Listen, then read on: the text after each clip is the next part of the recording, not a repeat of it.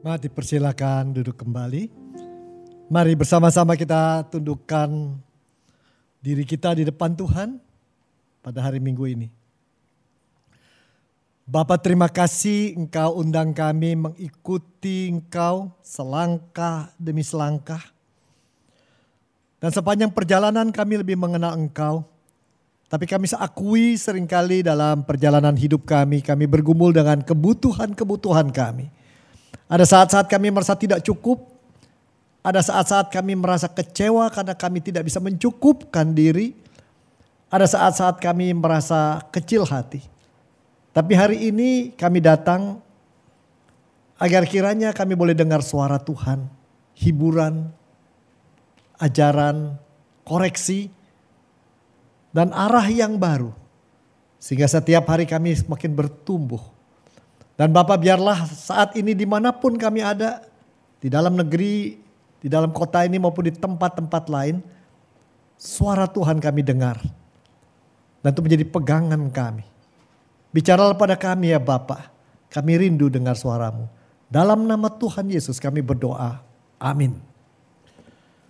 Saudaraku hari ini mari kita bersama-sama membuka surat Paulus pada jemaat di Filipi pasal yang keempat ayat 10 sampai ayat 13. Filipi pasal 4 ayat 10 sampai ayat yang ke-13. Aku sangat bersuka cita dalam Tuhan bahwa akhirnya pikiranmu dan perasaanmu bertumbuh kembali untuk aku. Memang selalu ada perhatianmu tetapi tidak ada kesempatan bagimu. Kukatakan ini bukanlah karena kekurangan sebab aku telah belajar mencukupkan diri dalam segala keadaan. Aku tahu apa itu kekurangan, aku tahu apa itu kelimpahan. Dalam segala hal dan dalam segala perkara tidak ada sesuatu yang merupakan rahasia bagiku. Baik dalam hal kenyang maupun dalam hal kelaparan. Baik dalam hal kelimpahan maupun dalam kekurangan Segala perkara dapat kutanggung dalam dia yang memberi kekuatan kepadaku. Demikianlah firman Tuhan. Shalom saudara di mana pun Anda berada. ya. Apakah yang terjadi selama 4-5 bulan ini pada diri Anda? Adakah di antara Anda yang makin kurus? Atau adakah yang makin gemuk? Sehingga banyak baju tidak bisa lagi dipakai pada saat ini. Pada satu hari ada satu keluarga Kristen yang memiliki seorang pembantu juga Kristen.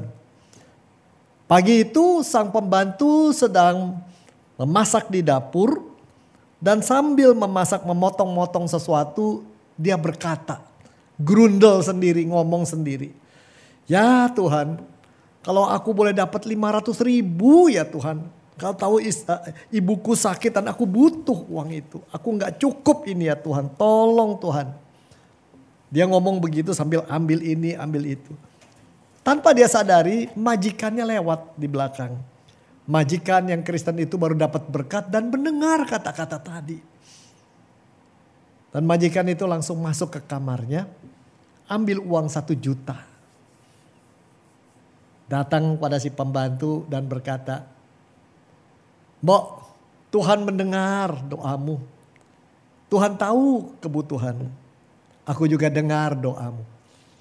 Ini bukan 500 ribu, satu juta untuk kau. Ambillah, gunakanlah untuk ibumu. Si pembantu, aduh terima kasih, terima kasih dan dia bingung gitu. Si majikan pergi sebentar, tanpa si pembantu tahu dia sudah kembali lagi. Sementara si pembantu melanjutkan tugasnya. Oh Tuhan terima kasih, terima kasih kau cukupkan kebutuhanku Tuhan. Tahu gitu tadi aku nggak minta 500 ribu Tuhan, aku mintanya 10 juta. Siapa tahu dapat 20 juta ya Tuhan. Saudara-saudaraku, apa sih yang disebut cukup? Apa sih yang disebut cukup? Nyatanya memang pada saat ini ada banyak orang merasa dulu biasanya aku hidup dengan gaji sekian. Ini karena bos lagi susah gajiku dipotong 25 persen. Yang satu lain lagi. Dulu aku punya penghasilan begitu indahnya. Sekarang Tuhan aku jadi OTG. Orang tanpa gawe, tanpa gaji. Lalu merasa semua tidak cukup. Lalu yang satu pun yang dapat masih cukup teratur merasa Kok semua jadi tidak cukup ya, tidak cukup rekreasi. Dulu kalau mau pusing sedikit lari ke mall. Sedih sedikit ke Starbucks. Sekarang nggak cukup keadaan itu. Aku nggak dapat cukup kesenangan. Aku tidak cukup dapat kenikmatan dan jalan-jalan. Saudara-saudaraku memang kenyataan di dalam hidup. Anda berusia 12 tahun, 30 tahun atau 67 tahun. Sepanjang hidup kita, Anda dan saya selalu menghadapi satu hal yang sama.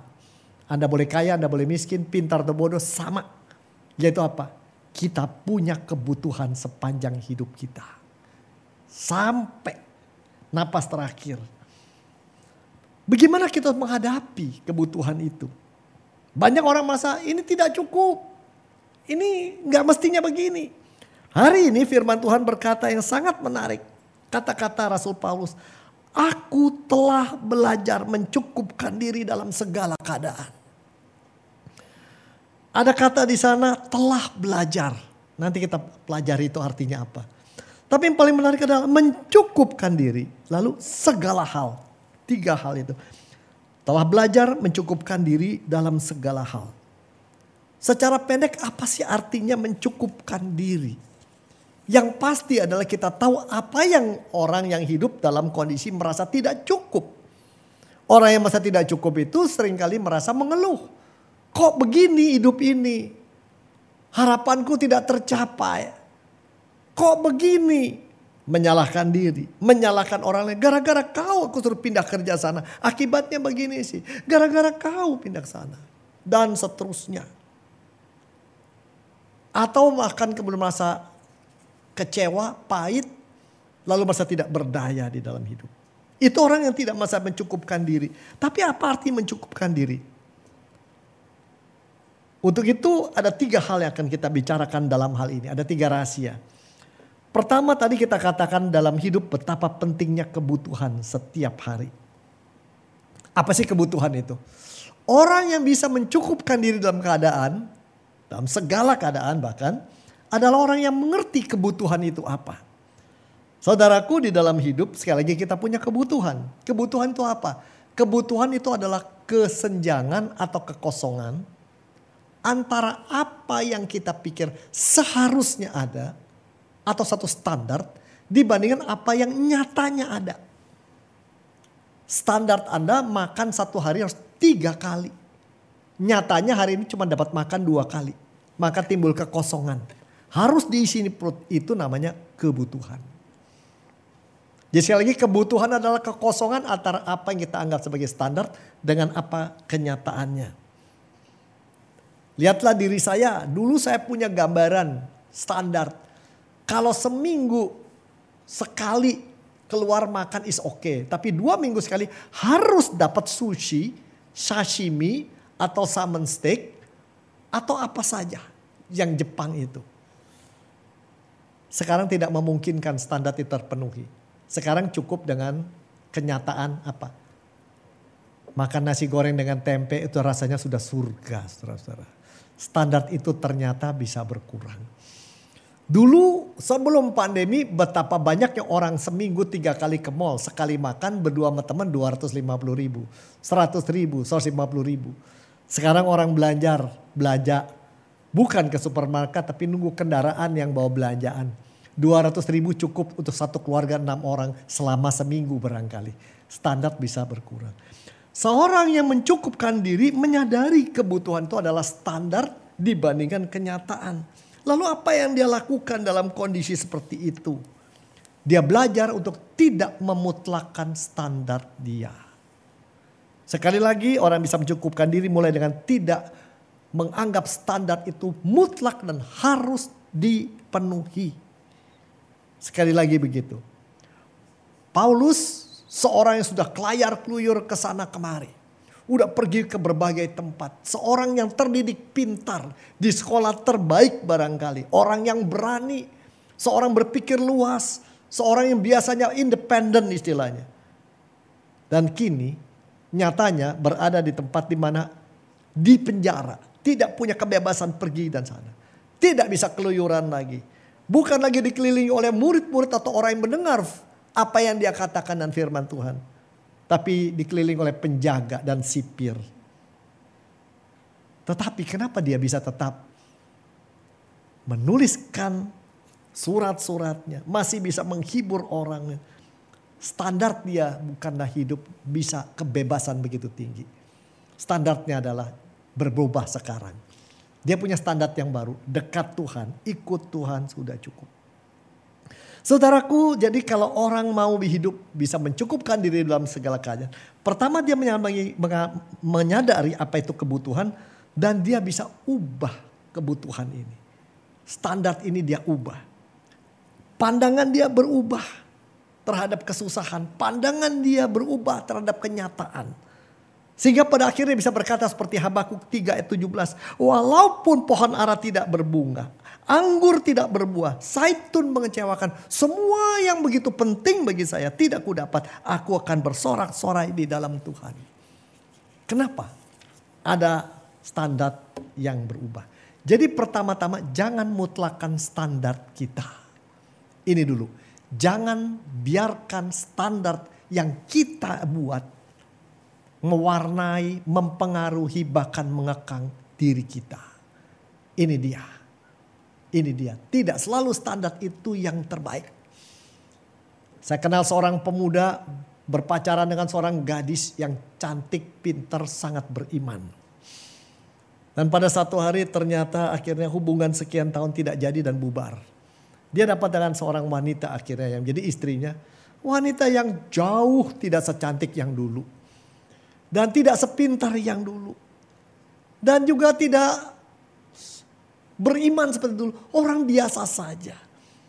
Tapi pada satu hari dia katakan, saya bersyukur punya istri yang seadanya ini. Kenapa? Satu hal yang dia miliki yang dulu mungkin tidak miliki. Orang ini pasangan saya mau belajar bersama-sama saya. Belajar di depan Tuhan. Karena kita tahu kita tidak punya cukup. Yang itu sudah terlalu sempurna. Mungkin gak perlu Tuhan barangkali. Kata dia begitu. Apa yang indah yang diharapkan tidak dapat dapat yang Tuhan berikan yang terbaik buat dia. Jadi pertama-tama untuk bisa mencukupkan diri, rahasia pertama orang orang yang mencukupkan diri dalam segala keadaan, dia belajar nomor satu tidak memutlakan standarnya. Kebutuhan itu bisa dipandang secara lain. Kalau nggak dapat masih bisa bersyukur karena tidak lagi jadi mutlak. Itu rahasianya. Rahasia kedua ada orang yang bisa demikian adalah ukuran sukses dia berubah. Kalau dulu dia pikir sukses adalah ini, ini, ini, mendapatkan ini, memiliki ini, menikmati ini. Sekarang sukses mungkin sudah berubah. Kalau dulu mungkin suksesnya Paulus adalah jadi orang terkenal, salah satu ahli Taurat barangkali, orang penting yang berpikir internasional. Sekarang bukan mendapatkan, memiliki, menikmati. Bukan mencari prestise, prestasi, dan pengakuan. Sekarang bahkan memberi, memperdulikan mengorbankan diri. Dan melakukan apa yang Tuhan mau. Jalan di belakang Tuhan. Ukuran sukses berubah. Ya. Tadi dikatakan kenapa saya bisa menikmati nasi goreng dengan tempe. Sukses sekarang pada masa pandemi ini adalah menghidupkan kembali di benak saya makanan yang ibu saya bikin di masa dulu. Yang sudah lama nggak ketemu ya yang udah lama yang nggak ada di restoran. Makanan-makanan baru sadar betapa orang tua kita dulu berkurban banyak hidup sederhana buat kita dan memberikan yang terbaik. Dan memang baik. Dan baik. Itu mencukupkan kita dan cukup bergizi dan lain-lain. Ukuran sukses jadi berubah. Ukuran sukses berubah. Rahasia ketiga dari orang yang bisa mencukupkan diri adalah dia juga bisa memaksimumkan apa yang ada, mengoptimumkan apa yang Tuhan berikan sekitar. Tidak menyerah, ah sudah pasrah saja. Tidak demikian. Tetapi selalu berkata apa yang Tuhan berikan cukup. Mari kulihat. Aku di penjara, betul. Aku tidak bisa ke sana kemari, betul. Aku tidak punya lagi kesempatan pidato, betul. Tapi aku masih punya tangan. Aku punya Tuhan bisa ajak bicara aku. Aku bisa menuliskan apa yang dia ingin aku tuliskan. Aku punya waktu yang dulu tidak banyak sekarang aku. Inilah work from home yang pertama barangkali yang paling panjang. Dan dia manfaatkan secara maksimum. Tanpa seminar, tanpa webinar, tanpa pulsa, saudara-saudara. Itu yang dilakukan. Orang yang bisa mencukupkan diri segalanya, tahu apa yang Tuhan berikan adalah bisa dimanfaatkan, tidak mengeluh. Nah, itu kata pertama mencukupkan diri dalam segala keadaan, itu cara praktisnya. Tetapi ada kata yang kedua yang kita harus katakan. Yaitu kan, aku telah belajar.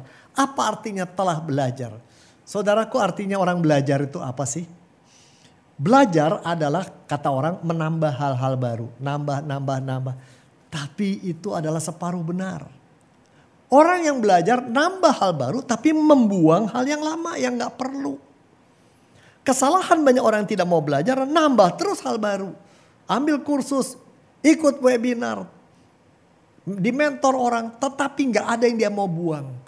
Sehingga kalau orang makan terus tidak pernah ke WC, perutnya kembung. Saudara ini problem kita berang sebagai orang Kristen. Ada hal-hal dalam perjalanan kita mengikut Tuhan yang mesti kita buang. Orang yang mau belajar dan tubuh berani membuang hal yang tidak perlu. Apa yang dibuang? Mungkin pandangan yang salah. Mungkin kebiasaan yang salah. Mungkin cara bicara, cara berelasi, cara doa yang salah. Jadi belajar pertama apa yang harus tambah? kita harus tambah tajam di dalam mengenali berkat-berkat Tuhan. Di dalam masa-masa seperti ini. Orang yang mencukupkan diri dalam segala keadaan. Belajar bersyukur karena berkat Tuhan. Dia kenali lebih dalam. Berkat Tuhan tidak selalu apa yang dia mau dan inginkan. Tetapi berkat Tuhan adalah sesuatu yang betul-betul kita rasakan membuat kita lebih merasakan kehangatan hati Tuhan. Karena itu cara terbaik adalah saat ini saudaraku di mana pun Anda berada. Tolong hitung hal-hal apa yang sudah hilang selama beberapa saat ini. Hitung kesusahan Anda, tapi jangan berhenti di situ. Hitung berkat Tuhan. Hitung berkat Tuhan dan Paulus belajar itu dari mana? Dia katakan ini, aku pernah tenggelam, aku pernah di penjara, aku pernah kenyang, aku pernah lapar. Justru, justru fluktuasinya hidup, perubahan-perubahan itu, bahkan kesusahan adalah guru terbaik. Yang Tuhan berikan pada kita untuk kita terus belajar. Hanya kesusahan membuat kita bisa lebih memaknai berkat Tuhan dan mengucap syukur serta merasa cukup ini belajar. Paulus belajar dari semua kesusahan. Dan dia belajar itu jangan rangka. Kenapa dia belajar? Karena dia punya tujuan pergi ke mana. Dia punya tujuan. Dan di dalam perjalanan tujuan itu dia belajar. Memang sulit kalau orang tidak punya tujuan untuk tahu apa yang mesti dipelajari. Hal ketiga dikatakan segala hal. Mencukupkan diri dalam segala hal. Ini yang kita sudah bicara, eh, belum bicarakan. Kita bicara mencukupkan diri, kita bicarakan belajar sekarang segala hal. Berarti mencukupkan diri bukan hanya masalah uang. Kita bisa punya uang banyak, tapi kalau punya sakit banyak buat apa? Atau uangnya cukup, sakitnya tidak, tapi tiap hari sama anak, sama istri, sama suami berkelahi gak habis-habis. Di rumah ukuran 200 meter, apa nggak pusing kalau begitu ya. Saudara-saudara mencukupkan diri dalam segala hal. Bukan hanya uang. Bukan hanya masalah pekerjaan. Bukan hanya masalah pelayanan. Hubungan dengan orang dekat, kesehatan atau kematian. Segala hal. Kenapa Paulus bisa mengatakan segala hal? Segala hal bisa kutanggung dalam dia. Nah ini kata kuncinya. Segala hal dapat kutanggung dalam Tuhan. Orang ini bisa mengatakan demikian karena dia tahu Tuhan mencukupi semua yang dia butuhkan. Tuhan lebih tahu kebutuhan kita daripada apa yang kita sadari. Kita punya perasaan tapi Tuhan tahu kebutuhan kita.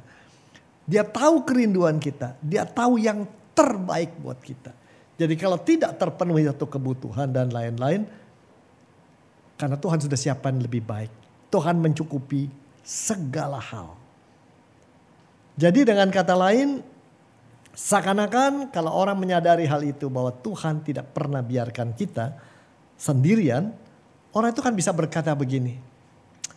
Kalau besok apa yang kuanggap berkat tidak lagi ada, kalau besok apa yang kuanggap paling indah tidak lagi muncul. Kalau orang yang ku sayangi diambil Tuhan.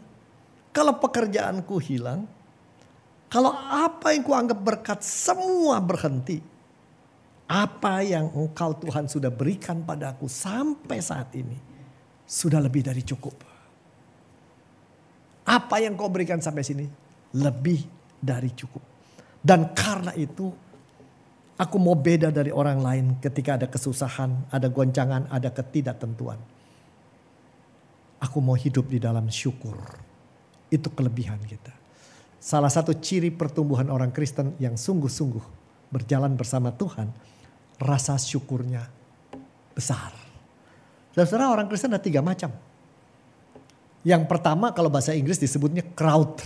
Saya dengar dari seorang pendeta. Crowd itu adalah kumpulan orang ada di sekitar gereja, ikut berbakti, dengerin online dan tapi dia cuma kumpul-kumpul aja. Kenapa? Karena dia dapat sesuatu. Dia dapat apa yang dia mau. Itu crowd. Yang kedua, kita sebutnya church people, orang gereja. Dia ada di dalam gereja, dia ikut melayani, dia berdoa, dia teratur membaca Alkitab, mungkin sekali-sekali mendoakan orang berbagi persembahan, tetapi dia tidak bertumbuh dalam karakter, komitmen, atau kontribusi dia buat kerajaan Allah. Tapi yang tipe yang ketiga. Dia melayani, dia tumbuh membaca firmannya, dia berdoa, tetapi dia mau diubah karena dia belajar. Ubah karakternya, kemampuannya, kontribusinya, komitmennya buat Tuhan semuanya. Dan orang-orang ini terutama adalah perbedaannya adalah syukurnya besar. Gereja akan sukses kalau makin banyak orang yang seperti itu. Bukan banyaknya crowd atau church people. Itu kata teman saya. Nah saudaraku ada nggak contoh orang yang hidup di dalam hal seperti itu di zaman sekarang?